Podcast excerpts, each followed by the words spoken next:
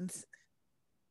Okay, What the fuck? the new Zoom like you are being recorded thing freaks me out. I'm sure it's like a legal thing, but it scares I the crap out of me because it feels like you're gonna hear the voice be like 10, 9, 8, and then something's gonna blow up. I also do love that it gives you an option to leave if you're not okay with being recorded. Like, peace out, I'm done. Right, like those like those are the options. It's like you're being recorded. Bitch, bye. Like I didn't sign up for this. Really awkward things I've learned from my day job is Texas is a one party state. So as long as one person knows they're being recorded, it's legal. I mean, I don't know. It might be all the years of paneling, but I pretty much just assume that if I'm in public, I'm being recorded. Like you can only go to so many anime conventions and be like, because I, I, oh my god, I love that. When I, every once in a while I get like, oh, I didn't consent to be in this photo. There's thousands of people here. What, what do you, what do you want? Did you think I had a little piece of paper for all of you? No. Are you a spy? Like, and if you are, why are you at an anime convention? Right. If you're a spy, you're doing a terrible job. Are you meeting your connection? The Japanese don't really want to get into a fight again. Right. Are you in witness protection? If so, again, what are you doing at an anime convention? I have questions. I would also like to start this podcast by apologizing to Amanda because I'm a dumbass. I'm the one who said, Hey, we're going to record Friday night instead of Saturday because I have to go do crown stuff, right? And then I'm the one watching Letterkenny when I get a text message going, Are we still on for tonight? Run upstairs, try to log in my laptop, and my laptop goes, No, we're not even giving you the login menu, you dumb bitch. But here we are now. I was able Yeah, to we get did it. We did it. I am uh, seriously considering ordering IHOP because I'm not in control of my life. That actually sounds amazing. If I hadn't already eaten dinner, I haven't eaten dinner yet, so and order yourself some IHOP. I will when we're done recording. I'll try to be fast then. No, I no, I will not make that promise to anyone. Uh, happy Pride. Happy Pride! Uh, it doesn't really feel like Pride. No, it feels weird. It does feel weird, but uh, I knew it was Pride because Target decided that it likes gay people again. Yeah, we're going to talk a little bit about that, I think, because Are we? well, at some point in time, we were talking about doing a side discussion about Oh yes. pride capitalism or rainbow capitalism, where it's yes. once a month or once a year, all of a sudden everybody comes out and goes, Hey, we're making gay vodka. And you're like, uh, bitch, joke's on you. It's been gay forever. But also, like, we do still buy into it. That's the problem. because it's hard to find well it's not hard to find stuff anymore initially i mean even a few years ago it was like i kind of want a pride flag Yeah. i can't get a pride flag now you can get one freaking anywhere So, Uh, fun fact, I actually just wrote about that probably for Fangirl Nation. Uh, i'm all excited now I know this is what I do behind the scenes. Uh, I also just bought a shirt that's a hoodie that says Yeet, but in the bisexual pride colors. i'm so excited to see you wearing that you don't even understand I mean, it just feels very, it feels very accurate for a bisexual to have a hoodie that says Yeet. so i love all the stuff from look human but i always chicken out because i'm like i will accidentally wear this to work i do have the bisexual illuminati cup though for like my coffee cup No one And- cares. Just, just do. it. I have a lot of Ethan Bird stuff that I'm waiting for someone to finally be like, oh, that's like an Audubon photo. Oh no, no, that's not. That's not Audubon. that's I, I work for a company now that's national or actually international. So we have companies in other countries as well, including Canada. So they are very big on the pride thing. They're like, hey guys, why don't you share your coming out stories with us? And I'm like, um, I'm not gonna do that because uh no one at work needs to one know that.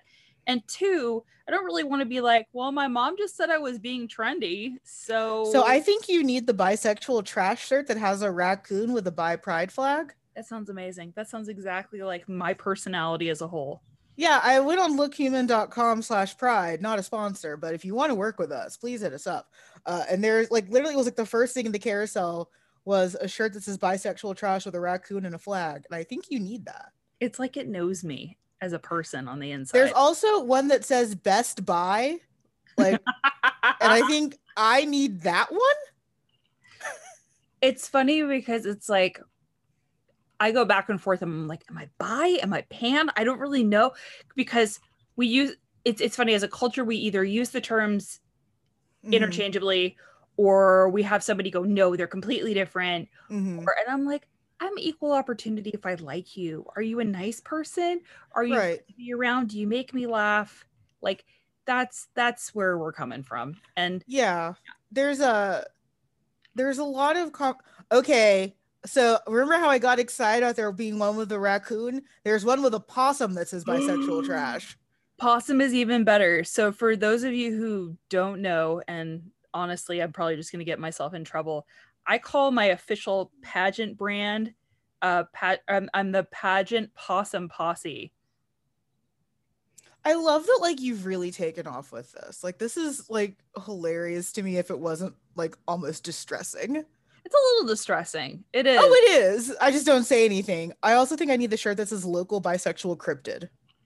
yes you do you need that Okay. and again not a sponsor we just spend way too much time on the internet Bihexual witch. I mean, come on. Stop. Bisexual book club. Guys, just sponsor us so we can buy shit. Anyways, uh, it's Pride. We were talking about rainbow capitalism, but um we're covering Orlando, a book that I've never read. really Yeah. I read in college but then again i was also weird so My Um, co- my college reading, now that I think about it, was a lot of stuffy white men. That makes sense. I went to a very, very, very liberal California school, so that's probably. I went to a liberal arts college, but it was still a Catholic liberal arts college. in Texas. in South Texas. so, I mean, we did some radical, like, we had radical discussions on very traditional things. I'll say that. So I love the fact Amanda has named this episode "Don't Call My Name Orlando," which is a Lady Gaga reference. It is. which makes me so happy. And of course, Lady Gaga is like the official mascot of Pride, whether or not she knows that. I'm I think she sure knows. does. I think she's aware. I It don't. just exists, and they're like, "Hi." I I think she's aware. Uh, for con for uh the record, Lady Gaga and I are actually of similar height. I did not know that. Yeah, I knew that she was like two years younger than me, and I've always been a little bit butthurt about that. yeah. She's like, I think she's five two, and I'm I'm five one.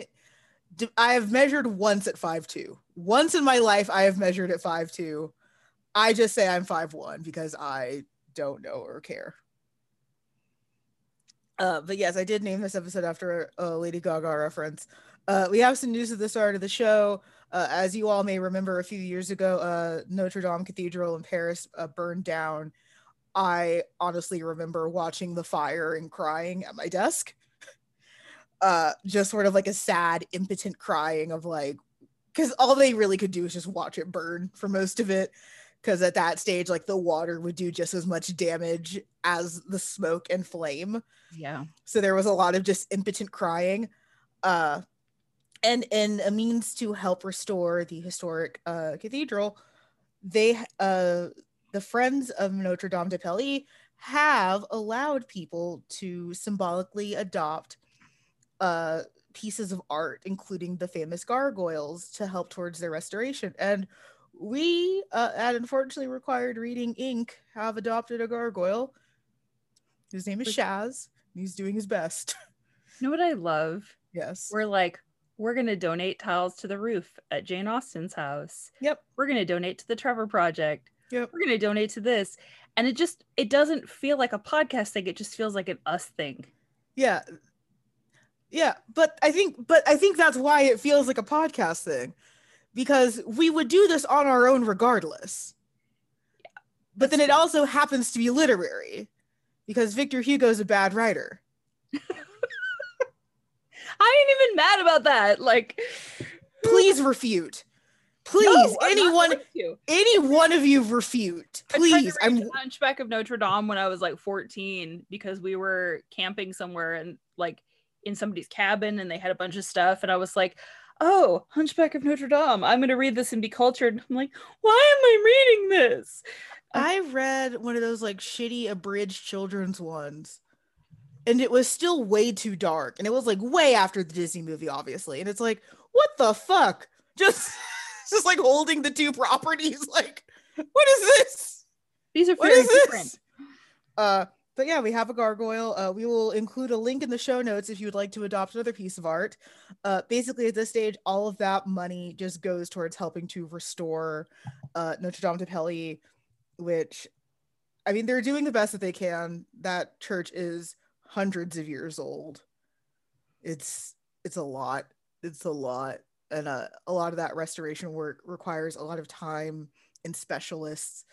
Uh, a lot of these materials like don't exist anymore. Like if you ever watch like a lot of like art like restoration videos, one of the hardest things is like matching pigments because like this doesn't exist anymore. Like we don't have this paint anymore. It's no longer a thing.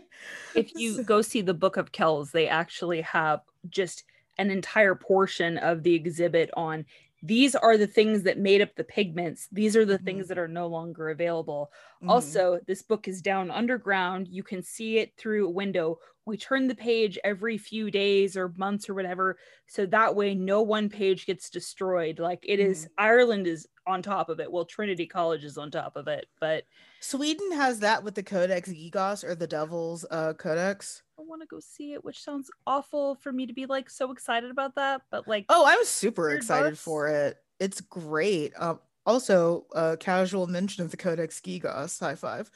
woo! And me Like, knowing just- already what it was. High five. Right. Um, just very very casual dropping of the codex Gigas. uh, there was a very very long smithsonian documentary about it that was like this is the best fucking thing i've ever seen uh we're eat- what we're eating and drinking is uh house's choice because it is late on a friday i mean it's not late it's 7:30 but like later than we usually record And honestly, Orlando goes through so many different changes and transformations. You can drink whatever the fuck you want. yeah i have next to me a can of pineapple orange juice from hawaii a uh, I'm gonna admit a 40 ounce tamarind fl- and spice flavored Smirnoff today when I got off of work, and I'm currently drinking a margarita because I can. I'm not here to judge. That's not what I'm here to do uh in this particular capacity. So uh I mean, Happy judging is our second Pride. nature. huh? I mean, judging is our second nature. I mean it is. That's why I specified in this capacity. I adore you. Don't worry. I will still judge every other decision every other person has made. Where are the cats? So I am in the library with the door shut, so they're not in here. Nemo's been weird lately. He kind of shows up and cuddles when he wants to, but River has been a champion. Mhm. Um, she was all over cuddling with me today, which I was very happy about. At one point in time, I did text Amanda, um, should I turn this into an emotional support cat? Because evidently it's really easy. I mean Mhm. that partially as a joke, but also because Yes. I think River would want to go places. No, and I did ask, uh, has she been emotionally supportive? because that's always the funniest thing to me about the whole like, this is my emotional support peacock. Please tell me how this peacock is emotionally supporting you. The only way that this cat emotionally supports me is also helping me judge people, which, is funny mean, because yeah. I'm very big about being like, well, we don't know what they've been through. Yes, like we we we watch Letterkenny and the guy who yells, "You're embarrassing." I'm like, his wife died and he needs therapy really bad. He doesn't really understand. He's not coping. And my husband just looks at me and goes, "It's supposed to be funny." And I'm like, but it's not funny. He lost his wife. And then I'm like, oh my god. And then I look at him and I do the Shoresy thing of, oh man, give your balls a tug. And it's a whole yeah. Anyway, Oh, uh, also not a sponsor. I've been watching a lot of uh Sarah Zed videos. She's like, she's almost like Gen Z Lindsay Ellis. Sarah, what? It's Sarah Z, but she's Canadian, so she says Sarah Zed. I'm putting Uh, try and put a link in. That's why I'm asking. she has like an hour and a half long video on Destiel Gate. Ye- what? What? I understand Destiel, but I did not understand there was a controversy. Bitch. there was. Okay, you need to watch that video. There was calling it a controversy feels offensive to controversies. It was a there are translations of multiple dubs and ADRs. There's secret meanings. There's it was a controversy. It was a whole thing. It's like an hour and a half long. It's it's good. It's good. Uh, she's doing some really really great stuff. I'm very proud of her. She also covered the Onceler fandom because remember when Oh. everyone was super horny for the Onceler? See, I don't understand people being super horny for the Onceler. I mean, he's a twinky indie guy, and then he turns into a fabulous campy queen. To be fair, I am in a group that is full of people who are really into Preminger or whatever, Preminger from one of the Barbie movies. So Right. Also, uh hello, Disney villains. I was gonna say to each their own. You may be like, ah, the conventionally attractive, age appropriate person, or you may be into the scaly lizard man. Thanks so, do you want to talk about some gender stuff? Yeah. Okay. So, first of all, this is going to be kind of fun because we get to have some lesbian politics, which I'm very excited about. Lesbian politics are a sideshow with Rachel Maddow. It should be. Um, Virginia Woolf is very, very detailed in her stories. She has a lot of racism. The whole part's about a Moor's head being attacked with a sword, and that being referenced a lot was a bit much. But anyway, short mm-hmm. story long. The story at hand takes place over 300 years, so buckle up. It's from 1588 to 1928. To begin, Orlando is a young and wealthy nobleman. He is writing poetry in the woods and he falls asleep only to be woken up by trumpets signaling Queen Elizabeth I is here. And he is exceptionally late to the party. The queen sees him running up after getting ready and she's like, Oh, he's so sweet and innocent. Two years later, when he's like marginally slightly more appropriate, she sends for him to become one of her court lovers. He goes and she gives him the title of steward, or steward, sorry, um, and ends up basically giving, being, letting him be a treasurer and giving him all this money and basically anything he wants. But he's really into the ladies, and Queen Elizabeth catches him kissing a young girl, and she ends up shattering her mirror with a sword because she's older and she doesn't like it. Uh, Queen Elizabeth I dies. Orlando is now in the court of James I, which, if you follow English history at all, you're like, oh shit. Or if uh, you've listened to me complain at all. Yes. Because I talk a lot about it. So Orlando is not super into this court at all. It's not very much fun. Um, and he spends a lot of time visiting pubs and hanging out with women of quote unquote low birth. So he hangs out with a lot of low class women and women who are involved in prostitution. He gets bored and then he'll go back to court just for fun. I mean, kind of rude, but he does what he needs to do. It's here that he becomes engaged to a woman of high birth named Euphrosyne, or whatever, I can't say it, um, due to her connections. So it's not her, it's not anything to do with her, it's the fact that she's connected to a bunch of people. And they have the great frost that hits the Thames. And the court of James I ends up holding courtly parties on the super thick ice. And we'll go into a little bit about what a frost fair is in a little bit, but mm-hmm. um, this was a documented time in English history. So Court members are out skating, and a beautiful figure skates by Orlando, and he's completely entranced. And at first, he's confused because he can't tell if this is a man or a woman. And he's like, Do I have feelings for a man? Is it a woman? In the words of Margaret Cho, am I just slutty? Um, but he discovers that it's actually a Russian princess, and she's a very long, extensive name. So he just starts calling her Sasha. They get along because Orlando was one of the only people in the court who actually speaks French. She only speaks Russian and French. And just for a sidebar here, the upper crust of Russia learned French, and that would actually be a common language they spoke at court. So, just side note, um, that's why when things went very, very south in 1917, a lot of people came to France. Because I also know this because of uh, that one crazy Queen's Ice Palace. Yes. Yay. He was nuts. I was paying attention. you paid attention in school. I love it. Um, so anyway, they kind of communicate because they're the only ones who really can. Most of the court only speaks English, which is also why you should learn additional language, kids. Um, Sasha and Orlando gets really close and they decide that they're going to run away together. They go to her ship to get a bunch of her clothes, and the ship is frozen in ice because, again, everything is frozen right now. Um, he waits a really long time for her to reappear, loses his patience, and then jumps onto the ship and finds her, as he sees it, her sitting on the knee of a sailor. And he accuses her of cheating. She loses her shit because, as she puts it, I'm a princess. I'm not sleeping with a sailor. Um, They agree to meet up at midnight, run away together. The time comes and goes. She doesn't show up. Orlando is in complete despair, no longer trusts women. It's a whole thing. The ice begins to break up. Orlando sees people being swept away in the water and ice. And then he sees the Russian ship sailing away back to Russia. He goes home. He sleeps for seven straight days and then closes himself up in the house with 365 rooms and 52 staircases. If that sounds similar to a year and also all the weeks in a year, there's a reason for that. Woolf is going to hit you up with some some time aspects, right?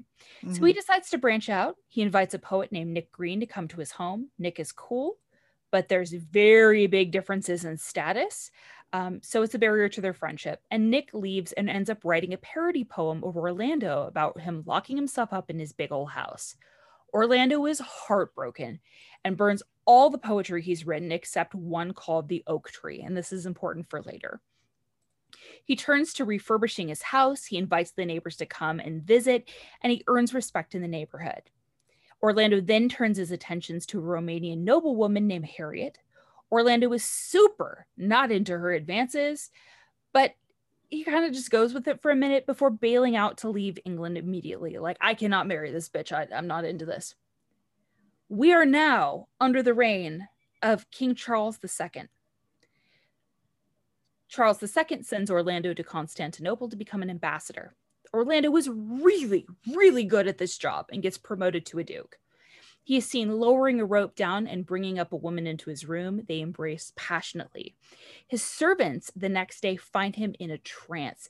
And this is important because there is a huge insurrection going on in Turkey, and they think this guy is going to get killed.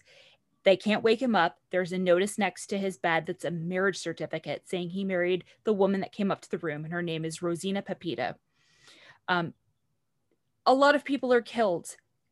Robbers break into Orlando's room, see that he's not moving, and go, Well, he's probably already dead. Take a bunch of stuff and leave. He wakes seven days later as a woman. And she doesn't take long to get used to her body. She actually is a very big fan of her body. She turns to a um, a Roma. I'm refusing to use the slang term. Um, named Rustem, and, and they end up joining together into a tribe, um, traveling through Turkey. But the tribe is very different as far as values go. So Orlando was like, "I love material things," and they're like, "We really don't care."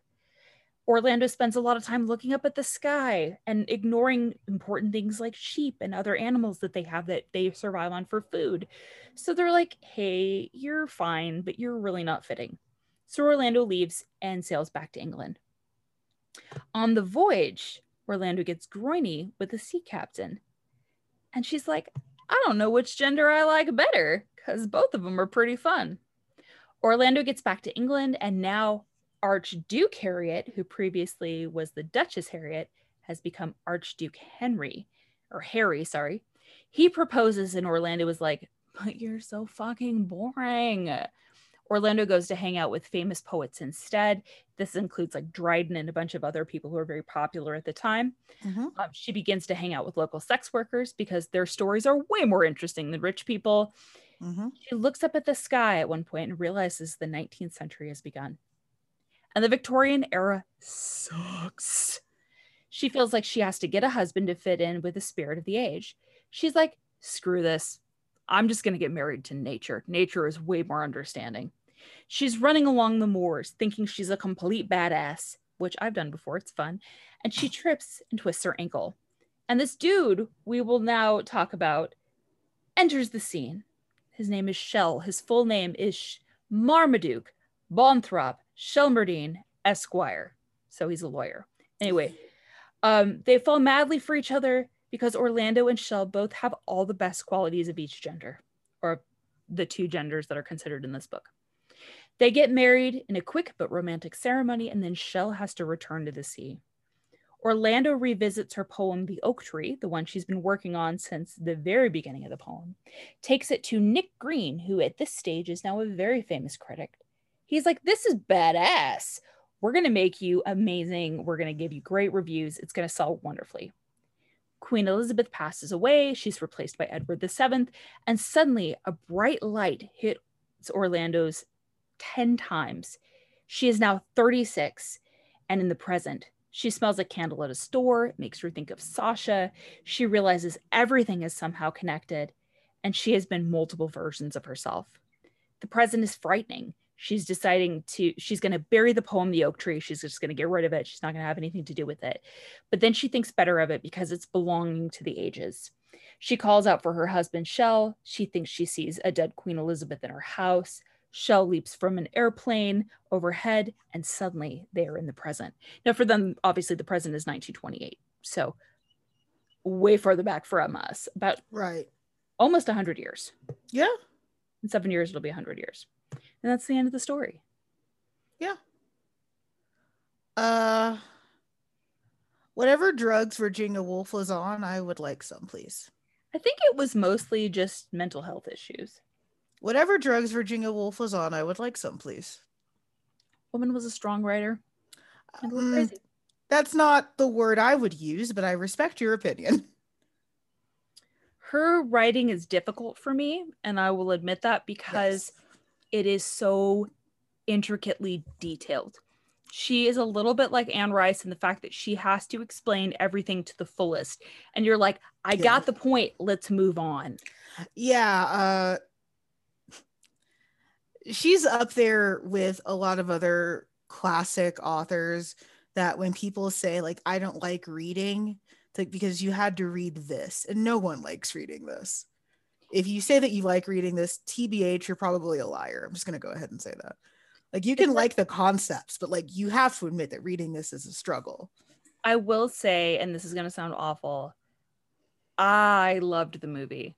And we had a conversation about this. Oh no, twist my arm. I have to watch Tilda Swinton, the woman that I'm desperately in love with, in a we movie. have we have a lot of bi panic conversations where it's like, do I like this person because I have problems or Oh my gosh. Tilda Swinton is like if Tilda Swinton came out as non-binary, it would not surprise me at all. Is one of those Y- things. you know what? I remember the first time I really encountered Tilda Swinton was uh she played Gabriel Yes. in Constantine. Yes. And I remember looking at this individual and like it's intentional that you don't really know what gender Gabriel is, especially like the direction that that movie took. And I was just like, I'm willing to accept whatever option is available. And honestly, if we had to pick somebody who wasn't Asian, and I, I still don't necessarily agree with the whitewashed casting for Doctor Strange, I'm glad it was Tilda Swinton.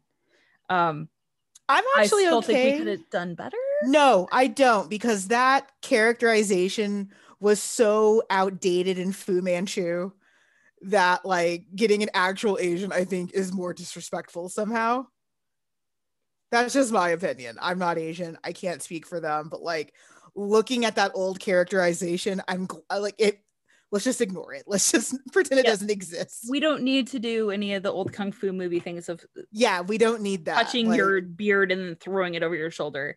We already had that. We had that with the Kill Bill volume one and two. Anyway. Okay, but Tarantino was doing it to make fun of that. Don't don't single out Tarantino. Oh, I'm not singling out Tarantino. we were about to we fight. can single him out for a lot of other things. like But- the excessive use of the N word and Hateful Eight. Yes. Um, also, I just read a book on Operation Paperclip, and I desperately need to watch Inglourious Basterds again. Um, Yes. because it's accurate and I hate it. Anyway, I love that movie. I don't hate it, but I'm just saying, like, I'm still The mad vivid- that Daniel Brühl is pretty in that. He is the most vivid memory I have from Inglourious Basterds. I saw that movie in theaters. Fun fact. Um, and I remember leaving the theater with a friend and overhearing these youths say, "That's not. I guess that's how World War II ended." No, it's not. And just like being so shocked and disappointed, but also like, you know what? Sure. You know what the most upsetting thing this week that happened was? I'm reading this book on Operation Paperclip, and they start talking about Dr. Walter Schreiber, who did all sorts of experiments on Jewish people um, against their will. And obviously, Understood. yeah, nobody was like, hey, I want to be a part of this. Um, and then Randolph Air Force Base had him as a doctor. They brought him Yeah. over here. They were like, he's fine. Everybody's like, uh, he's guilty of literal Nazi war crimes. He's fine. He's gonna teach our Air Force about medicine. Whoo boy. I mean, we can talk a lot about things that Texas has done, but that'd be a whole other podcast and it'd be terrible. Uh, so, do you want to talk about uh, gender and especially gender versus sex? Yes. So, something that's very interesting about this book is it's not necessarily made a big deal of the fact that Orlando changes genders. There is basically a couple Changes sentences. sex. Sexes, not genders. Sorry. Yes. Changes sex. And it goes from male to female. And it's fascinating because it's basically treated as like a single line where it's, and Orlando woke up and basically had a vagina. I mean, that's not the, well, a vagina and a uterus and all that kind of stuff. Um, but the Virginia Woolf doesn't go into those details because you didn't talk about those things in those days. But Technically, we don't talk about those things now. that's true. But a lot of Orlando's makeup doesn't change. Personality doesn't change. Mhm, Looks don't change. mhm, Really, that what changes are is clothing, mhm. um, and what Orlando can get away with. So, presentation and socialization. Yes. Um, so those are huge aspects in the conversation, especially being around gender and sex. Sex being, of course, the biological function, gender being the presentation.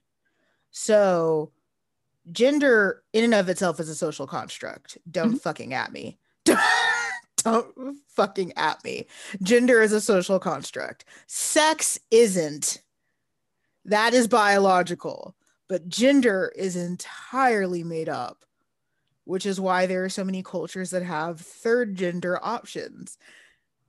So the idea that Orlando essentially trades over gender and sex and very little changes is kind of weird. And I think, if anything, that might be why I don't see this book as revolutionary as some people do uh also because it reminds me a lot of a very very common thing in anime called a body swap where someone like turns into or like gets shifted into the body of like usually their crush or something. So that's a super common trope in anime and manga and it's definitely not revolutionary. It's usually very masturbatory. It's just like so boys have an excuse like oh i have boobs now. Like it's not some kind of brave look into gender exploration or a coded transgender metaphor. It's usually just a way to talk about high school horniness. So that also might be one of the reasons why I don't see this as revolutionary as a lot of people do, where it's like, oh, this is like the first transgender. No, not really. It's a body swap book. It's fine. That's fine. But like, I'm not going to give it as much credit, I think, as other works that are actually seeking to examine what that is because we've had people that are transgender or of non-binary since we've had people. Uh my favorite thing and uh tori got to see this a little bit as uh historians and archaeologists like feverishly backpedaling. It was a cucumber. Oh my goodness. it was a cucumber. It's like this is not a Or they were very close friends. they were oh my god they were such good friends it's like roommates. this Almost man's dick is fossilized in this other man's ass. Like they're they were fucking married. like what are you talking about? Like oh my god, I love I love archaeologists and historians like feverishly backpedaling. I was watching a documentary on Viking warrior women for reasons. Pointed look at Tori. I'm sorry. It's not your fault.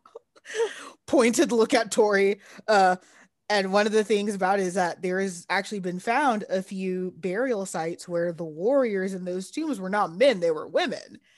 And now science is trying to be like, oh, well, maybe, you know, she got lost. She's not supposed to be in this grave. It was for someone else. It's just like, okay. Okay, bro, pop off, I guess. What's interesting about this? So for 1928, this was a lot um, for people. Yes. I will give it that credit. As we'll talk a little bit later about Vita Sackville West, Mhm. um, who got into a lot of trouble locally for her relationship with a woman named Violet.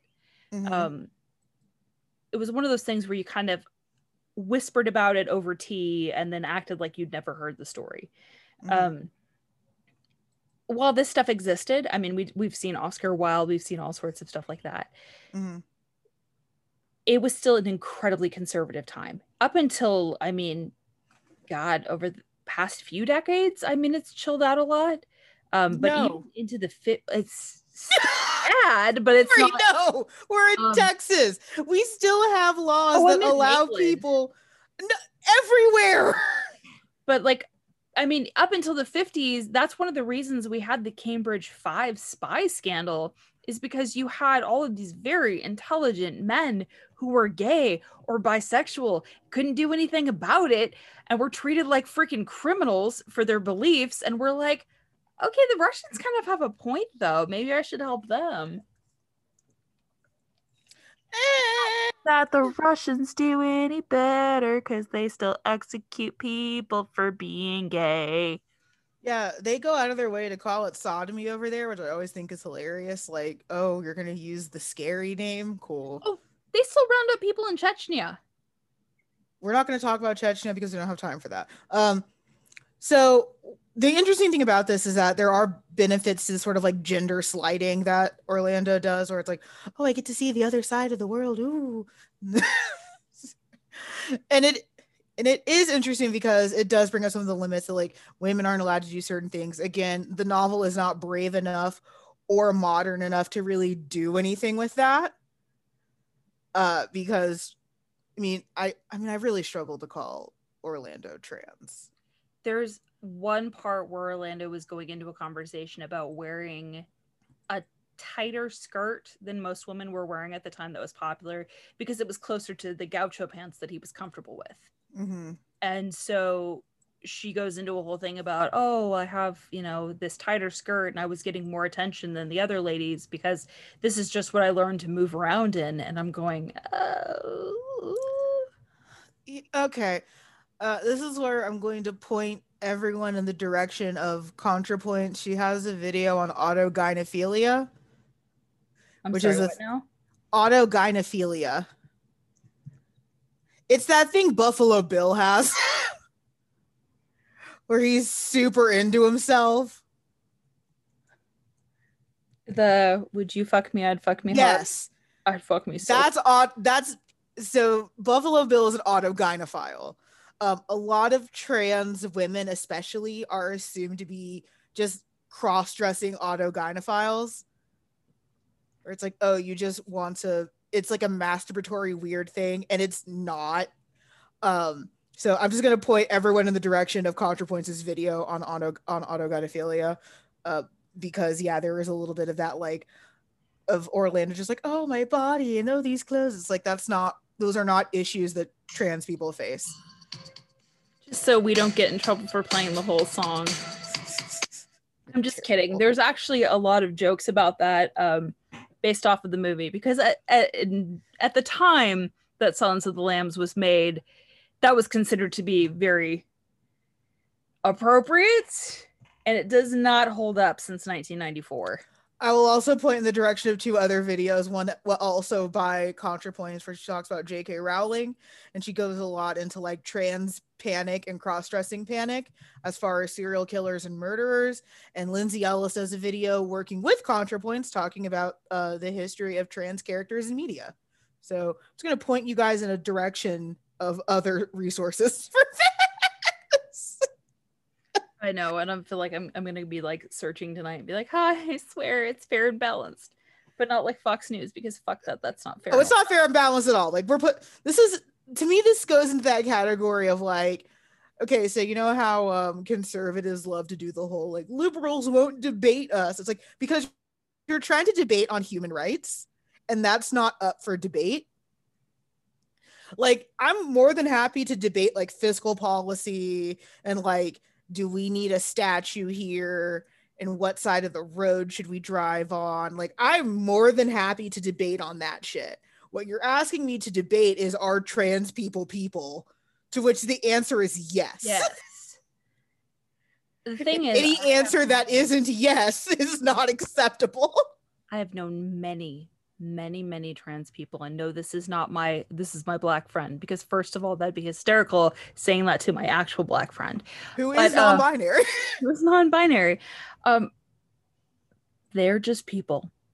Yeah. They're living a life. They were born in a body that doesn't match who they are. Okay you don't need to be an ass about it. You don't. I'm not gonna. To... I'm not gonna proselytize about what the trans experience is because everyone is different. I think. I think especially cis people do sort of assume that it's always like this fragile. I was born in the wrong body.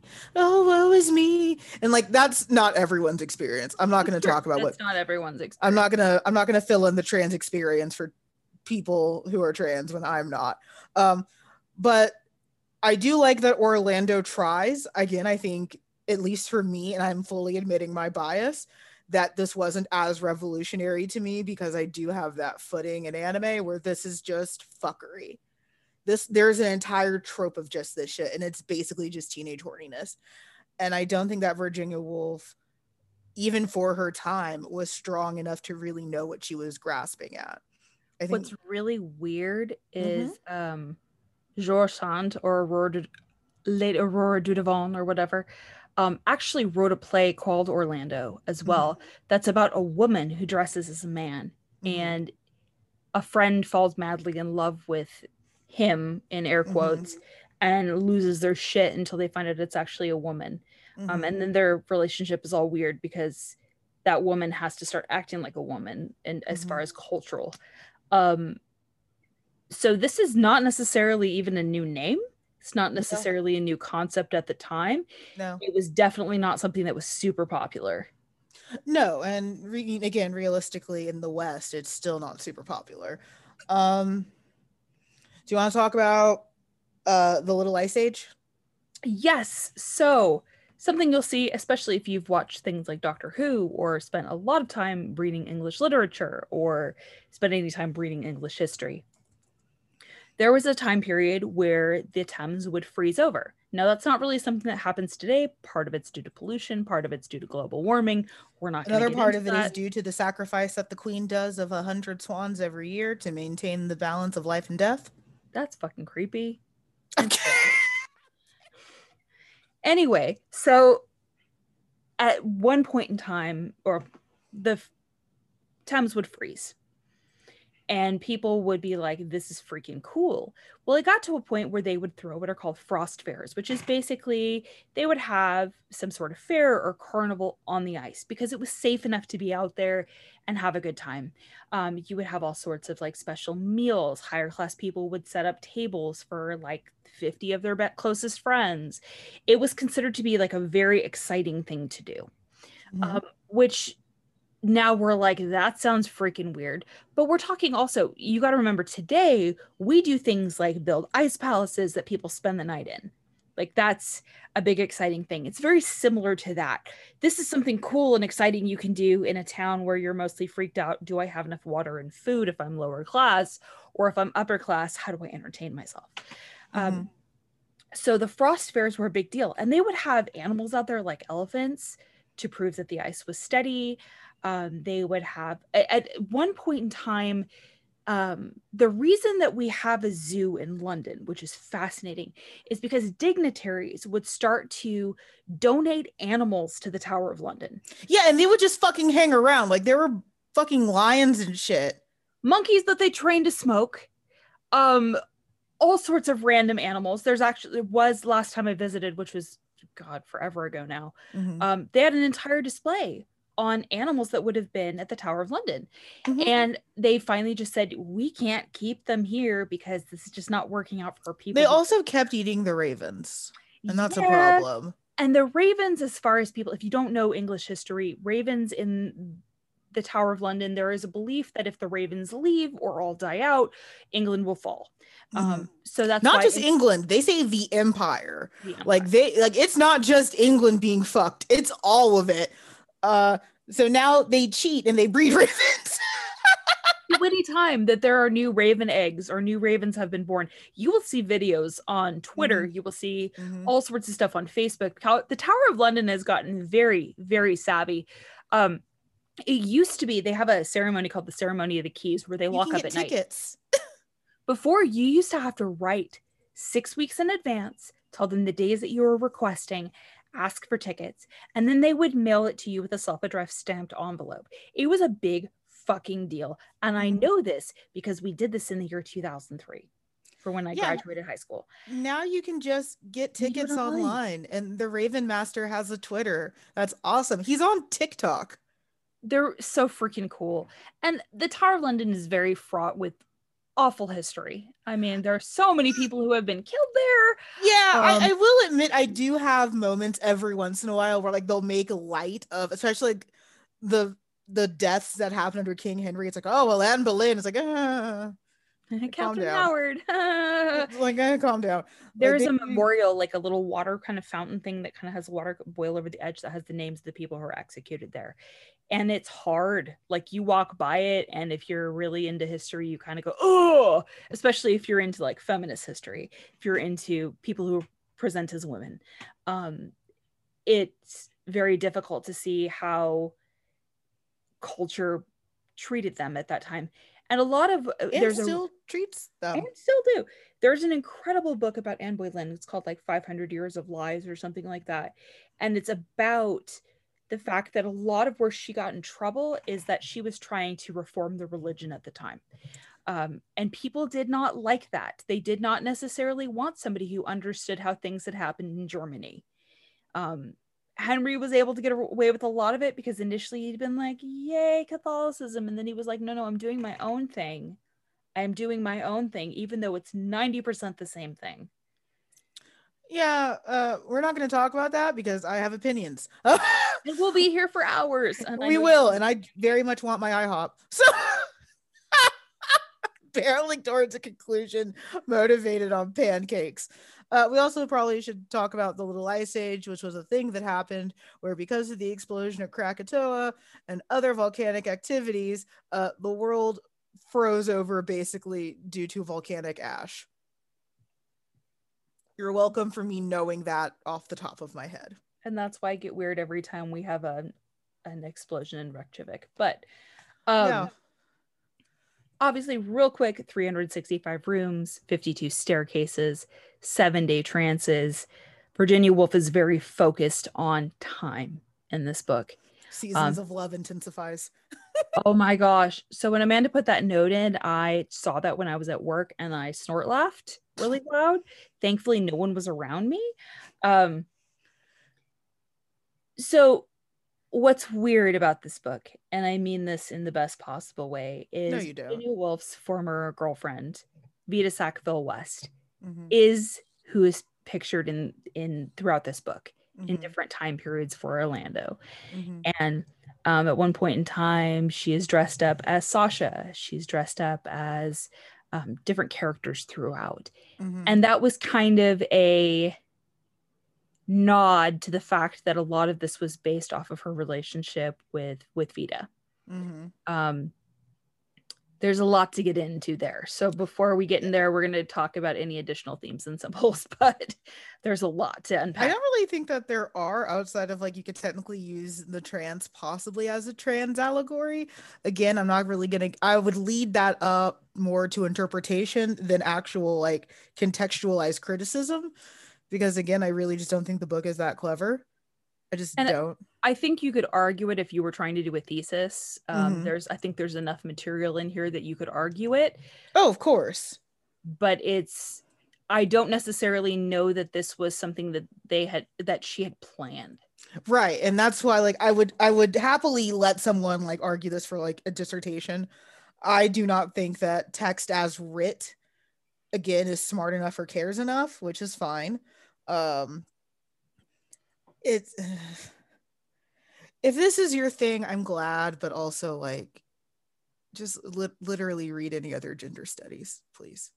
Just go go to fucking Barnes and Nobles, go find like their half of a section about gender studies, run your fingers up and down, and then stop randomly. Also, And having worked at Barnes and Noble for five years, the sociology department has a lot of really good books too that are always kind of misclassified because there's no other place to put them. You know what? I'm actually, uh, you know what? I'll go crazy. Go to your local secondhand bookseller. Do it. If you have a half price or like an eccentric old person who sells books out of their like second home. Especially if they have cats. Yeah, or like a book barn. We have a couple book barns in like the beach towns in South Texas, where it's just like a warehouse full of books and they're like a dollar each. We have those. Just and, like and go to like go to literally any of like the human study sections of those and just just go find some gender studies. I'm very distracted because I forgot that I have my new lighter in front of me, which is a USB uh rose gold arc lighter. That's so pretty. Yeah, it's a I like I can't even be mad at it. Like I want you to take a picture of it. I will. It sounds like it sounds like a weapon from Doctor Who. Like it makes it like a high pitched whine. Oh, it does sound like the um screwdriver, the sonic does. screwdriver. And it's uh completely USB rechargeable. That's beautiful. So I will never have to buy another lighter again. Thank you. And it, yeah, and the flame is purple. I like it. I was distracted by it because it's like, what is this doing here? I was using it earlier because I had to uh, wax seal some letters because I am a moody Victorian poet. Amanda does amazing wax seals, by the way. Thank you. I And I appreciate love it. it. I love seeing your pictures. Oh my God, Uh, it's so cool. Do you want to talk about Virginia Woolf? Yes, because I want you to be able to go eat. So oh, I'm fine. Adeline Virginia Stevens. And if you're like Age of Adeline, sounds familiar. Yeah, because a lot of it is borrowed from this. Anyway, Yes. um, she was born January 25th, 1882, to a couple of complete badasses. Both of Mhm. her parents had been married before. They were both widowed. Her father was Sir Leslie Stephen, who was a mountaineer and a well known author and historian. Her mother, Julia Prinsep Jackson Stephen, was born in India. And she was a nurse who wrote a book on nursing. And she had actually been a model during the era of the pre Raphaelite Brotherhood. So I loved her immediately. Um, it's been a while, but Tori always manages. always. Uh, Virginia and her siblings grew across grew up right across from Hyde Park in Kensington. So literally they could walk across the street and go to Hyde Park, which is amazing. Um, for their holidays, they would go to St. Ives at the southwest tip of England and spend time at a summer home, which had a really good view of what's called the Godrevy Lighthouse. And that's actually what would lead to the inspiration for her book, To the Lighthouse. Um, sad news, she was actually sexually abused by her half brothers, which she ended up writing about in later essays. And to add to this trauma, she um, her mother died when she was 13. It was sudden, it was from rheumatic fever. Um, and that was when she suffered her first nervous breakdown. So this was actually something that continued on in her life. She studied at the ladies' department of King's College. She was incredibly smart. Um, she developed a skill with multiple languages. She hung out with radical feminists for the time period. So, versus our radical feminists today, a little bit different, but still full of very unique ideas that would lead to things like a room of one's own. Um, her father died in 1904 from stomach cancer. So obviously she did not take death well. And especially when she was that young, she was briefly institutionalized to deal with the trauma of losing both of her parents. In 1905, she was tasked with writing for the Times literary supplement. Her Mhm. brother then died of typhoid when he had gone on a family visit to Greece. Um, she did not take that well either. Virginia's sister Vanessa and her brother Adrian ended up selling the family home to Hyde Park Gate before purchasing a house in an area called Bloomsbury in London. And this actually became pretty famous because people around there ended up getting the name the Bloomsbury Group. And there was a group of free thinkers and intellectuals that would influence both Vanessa and Virginia. And just to keep you in mind, Vanessa was a painter and she was very well known for what she did. It was always kind of joked that Vanessa would be the painter and Virginia would be the writer. Um, Mhm. she married a man named Clive Bell. Um, they did not have a uh, common marriage for the time frame. Um, E.M. Forster was part of the group, as was economist John Maynard Keynes and an essayist named Leonard Woolf. This group ended up pulling off a very racist uh, practical joke, pretending to be Ethiopian royals. If you ever want to look that up, it's called the Dreadnought hoax. I don't encourage it, but anyway, yeah, I also don't encourage it. Virginia and Leonard, through this, became very close. They married in 1912. Mhm. They bought their own printing press and started their own publishing company out of their home. Um, Mhm. this let Virginia publish some things that were a little bit more experimental than she would have been able to get away with. Also, the fact that she was a woman at that time. Um, it was an outlet for their contemporaries and a lot of people who, again, didn't necessarily couldn't get published with the major presses. Mm-hmm. In 1922, Virginia and Vita Sackville West became friends. And Vita already had a not great reputation. Um, she had had a relationship with a friend named Violet. Violet. They had run away. I wish it was violent. No, I'm just kidding. um, they had an affair, and Vita's husband was a diplomat. They had two kids, so it was hushed up. Um, they did talks about, you know, what a modern marriage looked like and things like that. So as they got closer and closer and closer, they ended up having an affair themselves. So Virginia and Vita were together in a relationship. There is some discussion back and forth about whether it was a sexual relationship, whether they were just um, biromantic, how that went, because it's rumored that Virginia was not very into sexual intimacy. Um, she mm. evidently had a very hard time having sex with Leonard. And that's something that if you ever watched the movie Vita and Virginia, that's referenced pretty heavily. Mm-hmm. Um, but it goes back and forth about the importance of their relationship as far as history goes. Um, they ended up, even after breaking up from a romantic relationship, staying very close to each other for the rest of their lives. And Orlando, like I said earlier, is themed as a biography, and it's considered to be a very, very thinly veiled portrayal of Vita Sackville West mm-hmm. and her just explorations and going off to different places and trying different things. Um, again, the photographs in different adventures don't help this narrative. So she ended up getting in a lot of trouble for that. Vita mm-hmm. did, um, especially with her family, which was a little bit more conservative and was like, why are you hanging out with this crazy writer bitch? Um, Virginia tended to, as a personality, when she would write, she would go into a complete mania. She would write these very long, very detailed books. And then once they were complete, she would give them to Leonard to review um, mm-hmm. and a lot of times she would fall into depression after finishing writing because she didn't know how it was going to be interpreted and mm-hmm. she took it very very personally like this was a part of her that she was giving to somebody mm-hmm. leonard woolf was one of the only people other than vanessa her sister who could really keep her in a good place and leonard actually kind of took it upon himself to make it his task to make sure that she ate, that she slept, that she was taking time for herself. And especially when she finished a book, he would kind of follow her around to make sure that she wasn't going to do something stupid. Mm-hmm. Um, she did end up killing herself at age 59.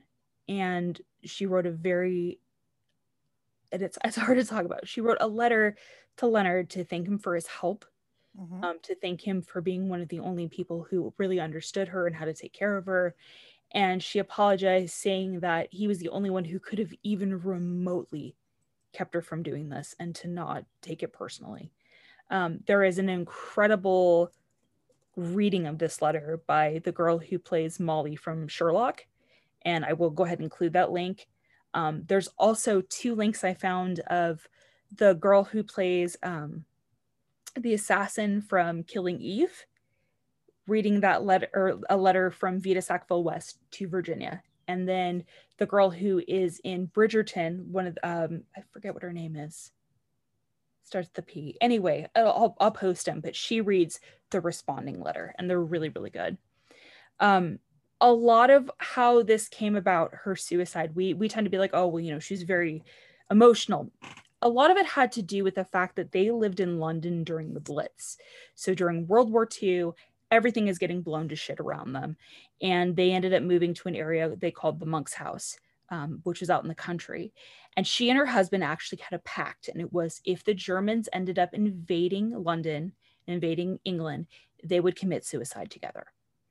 And um, after their home was destroyed during the Blitz and they were in the monk house, she took that very, very, very hard because it was, oh my God, the Germans are going to be here any day. Mm-hmm. So that was one of the reasons she put the stones in her coat pocket. She walked out into the river and she drowned herself. And poor freaking Leonard, her body wasn't found for three weeks because it, it, had been carried off by the current.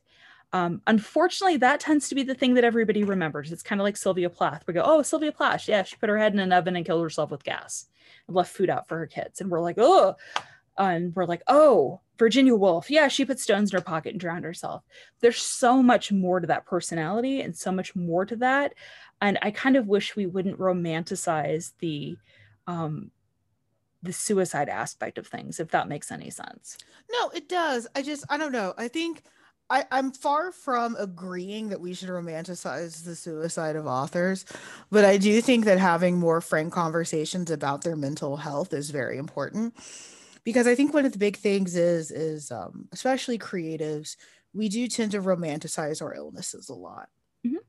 Um, I know when I was younger, one of the biggest reasons why I didn't want to be on medication was because I didn't want to lose my ability to write. I had assumed that my mental illness was the reason I was good at writing. Spoiler alert, it's not.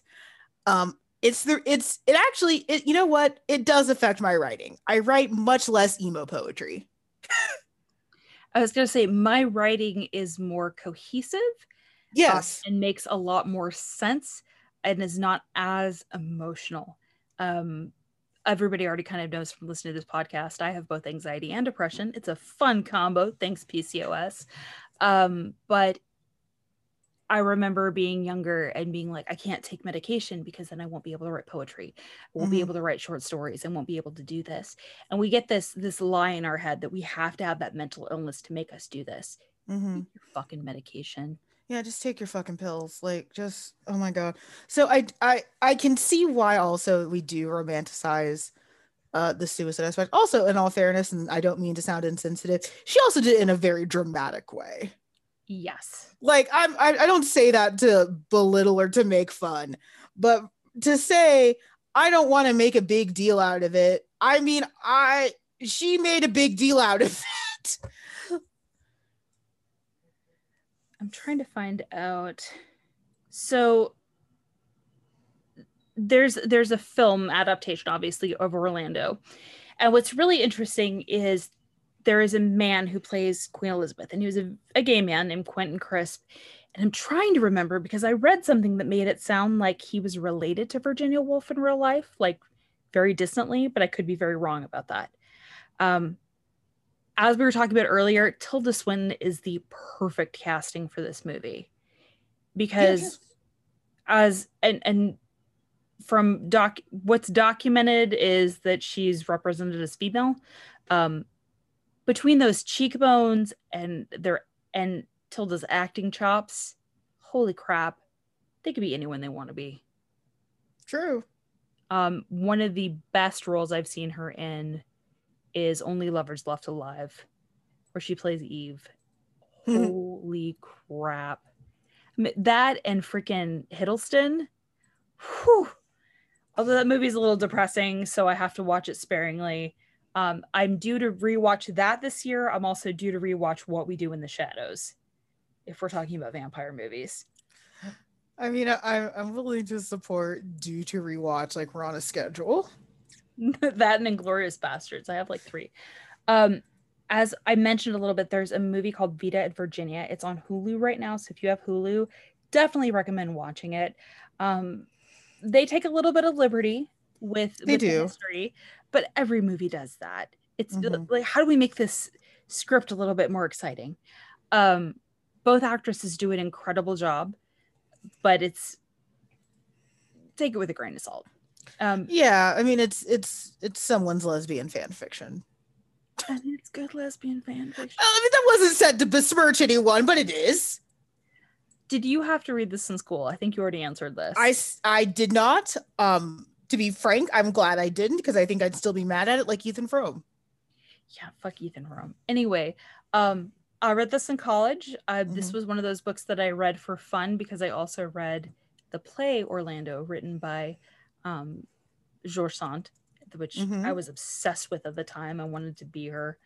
Um, so yeah, I have read this before, and it can be a lot. It's very short, but it's still a lot because Virginia Woolf does not mince words. She uses as much as she feels like at the time.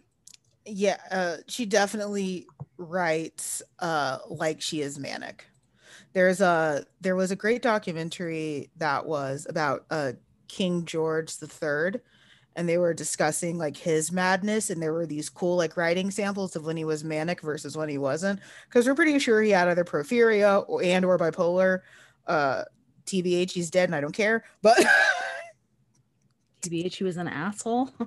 Yeah, I mean, TBH, uh, illness or not, he was a dick. So it doesn't the matter. regency period following him was so fruitful when Right. kid took over as regent. Eh, he was kind of the he had the world Oh, stacked was up a- against him. Was a dick, but I'm not saying he was a good person. I'm just saying he had a lot of things stacked up against him. I mean, yeah.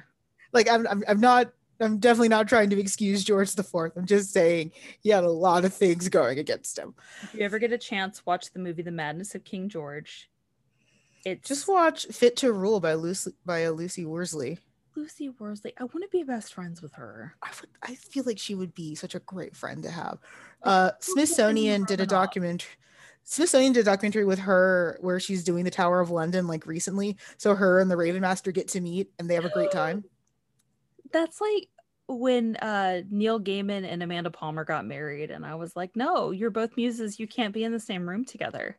Yeah, it was. It's very neat. And uh, during that interview, uh, Poppy, one of the Ravens, uh, gets jealous and like starts tugging at the Raven Master's uniform.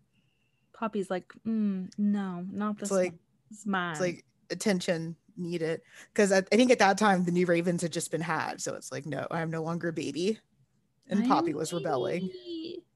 I love watching them feed the ravens. It's gruesome.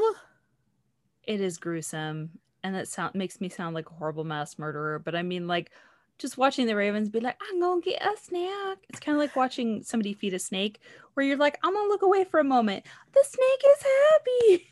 But also, and I remember uh, we discussed this in uh, one of Sophie the Magpie's live streams. The like, how do you tell the difference between a raven and a crow? Is you look at a crow and it's like that's a nice sized bird. You look at a raven like that's a dog sized crow. that there's actually in Big Bear, California, they have uh, like a little mini zoo that has like local animals. Mhm. They have ravens because you're up at a high enough ele- ele- elevation where you can have ravens, and you're Mhm. like, that's a big bird. Yeah, their ravens are shockingly large. Uh, You will they- know the difference. you will absolutely know the difference, and they sound like demons. And I say that lovingly. There's all these videos with the Raven Master where he's like stroking them, and like they just sound like gargoyles. And it's like, oh, look at how cute it is. Like that's no, that's a demon. I like it and support it, but that's a demon.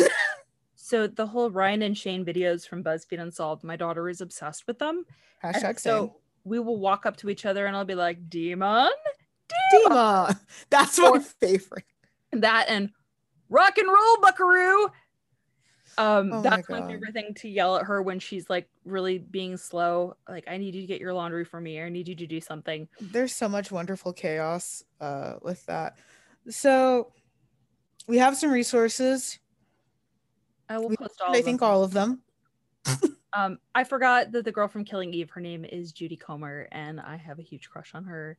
And it's a whole thing. She plays a freaking Russian assassin. So who was not going to be in love with that? Um, normal sane people. Anyway, um, yeah. And the other person is Nicola Coughlan from Bridgerton, who is also adorable. And my friends say that if I was anyone from Bridgerton, I would be her. okay i've not watched bridgerton She's the plus size one who's cute. cool So, I mean, that fits my, I guess. Anyway, um, there's a lot of stuff on Virginia Woolf online. So- yeah it's really not hard to find uh she's white and a woman so history remembers her you're not wrong. i know i'm really i'm very very rarely wrong that's the sad part So, our next book for Pride is very, very much chosen with pride in mind. Hmm It's called The Well of Loneliness by Radclyffe Hall, hmm and it is credited with being the first lesbian novel. Mhm. And I apologize in advance because I have to pick the weird ones, right? No, you don't have. Okay, so fun fact for this pride, we actually had a lot of conversations about this. Like we agonized a little bit over this pride because I was willing to go more conservative, and Tori was like, "We've been preferential to a certain kind of normativity," and it's like, okay, fine, optics, um, my middle name. So this is where we are. This is what we're doing. Uh, let us know if you want that side episode about rainbow capitalism. Hell yeah, 'cause 'cause- we've been talking about doing that because I mean, anytime I see something that I'm like, what the hell is this? I send it over to Amanda Mhm. We just go, fuck rainbow capitalism. Yeah, but also like it's in our cart. Like I had to close that Look Human shop because I kept finding things that I wanted. I have earrings from last year when my daughter came forward and said, I think I'm a lesbian. And I was like, okay. She's, no, I think I'm pansexual. I'm like, okay. I go, you're going to go through four or five other ideations before you find out who you are. And that's This is okay. true. This But- is true. If you want me to get you that rainbow skirt for pride, I will get you that rainbow skirt for pride. So we had matching rainbow skirts. Um, I got the pronoun pins from Target. yay. They still don't have my set of pronouns, but that's okay. They That's don't have fine. what what are yours aren't they them or what are yours? Oh, I- they've never been they them. Yours is Uh, everyone. they've never been they them. Uh, I usually just use he she. You're like champion. That that's what my pronouns are. Champion. Though in our Discord for Fangirl Nation, I use the uh, suffix uh, MX mix, so I don't have to be referred to as Miss because that is something that has recently become a little bit dysphoric. Uh, mostly just because it always feels a little condescending. No matter who it's coming from, it always just feels a smidge condescending. So I do like that uh, gender neutral suffix. Uh, a convention that I'm paneling at uh, has me listed as writer and scholar. I don't quite know how I earned the title of scholar, but I think that's very funny. You're a gentle person and a scholar, I guess. I was not aware that I was a scholar. Well, I mean, to be fair, you have a freaking podcast about literature, friend, that we've been doing for over two years. Yeah, we need to know what we're doing for our anniversary. Oh God, that's November. Yeah, it's not that far. It's not that far. It's so funny because I keep finding books that I'm like, oh, we should cover that. And then I'm like, should we though? Like, For the record, Tori's suggestions for this year are the weirdest fucking books, and I had to like curtail her and be like, no Yes. one has read this. I'm like, I read that in college. Like, Um, I do at some point in time want to do All Quiet on the Western Front, just so I can talk about World War One. I had to read that in school. Damn it. Oh, also July is uh my birth month, so get ready for whatever that's gonna be. That means Amanda gets to pick what what is going down. So Uh, yeah. Uh, I hope you guys adopt a gargoyle. Uh, Tori, where can the good people find us? we're all over social media. We are on, unfortunately, required reading on Facebook. Unfortunately, RR on Twitter. Unfortunately, required on Instagram, and unfortunately, requiredreading.com. If you're like me and you just want to go one place where everything is. Uh, this is the part of the podcast where we thank our patrons. Uh, we are very appreciative of your continued support. If you would like to support the podcast financially, you may do so at anchor.fm slash unfortunately required reading. Your support monetarily is not necessary, but is very much appreciated. Uh, it does help us keep the lights on, and we are eternally grateful for the support that we receive, especially during these remarkably difficult times. Uh, additionally, if you would like to uh, uh, join us in adopting a gargoyle, uh, show us which one you adopted in comments. We'd love to see it. Yeah, we tend to be very well. Amanda tends to be very active on Twitter. Yes, Um, I will occasionally get drunk and post weird things from TikTok on Facebook. this is true. Um, and it's usually well, it's always literature related because I have a problem. Um, but yeah, if you ever decide in the middle of the night at 2 a.m. that you want to email us, our Yeah. email address is unfortunately required reading at gmail.com. yeah, I mean, we'll we'll answer. It feels if- like one of those things where you do a riddle. You're like, answer me these riddles, riddles three. If you want to write to us, you have to write all of these words correctly.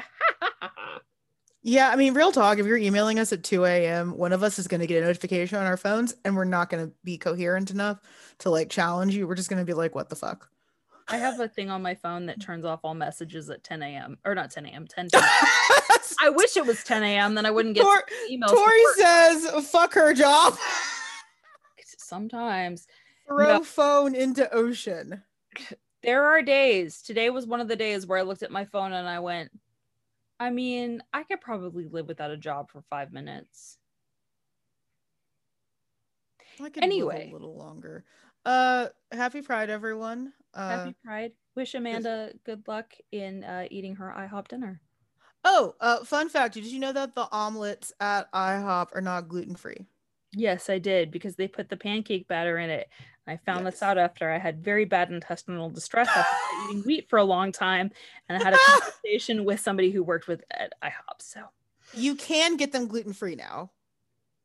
Where they just sans that, but I always think that that's hilarious. Uh, one of my favorite food things is when things over explain that they're vegetarian or vegan, like the like the vegetarian key lime pie. Oh my gosh, that was ridiculous. uh, I was ordering lunch as I do, and there was a particular restaurant that had gone out of its way to say that the key lime pie was vegetarian. To which my immediate response was fear. Like it, it should be. I understand saying it's not vegan. That's fine. I get that, but there's there's no recipe that makes sense that would involve um putting a meat product I was trying to figure out like would it be chicken and lime? Like I I didn't understand. I I still don't understand. Uh okay, IHOP order has been placed. It'll be here in 30 minutes. Yay! I'm sorry I made you wait so long to eat. Oh, you're f- But there's a river cat as a present. Oh, yeah, we have to see the cat before Nemo opened the door too, but he's not coming in. Hello, River. Hi. She's like, "What the fuck is this?" Oh, Hi. Man, you miss Amanda. She's like, "No, I don't. don't speak for me. I'm I miss that little judgmental face. Okay, we're gonna stop recording now because it's just me fawning over Tori's cat. and that's weird. We'll see you guys soon. See you guys next episode.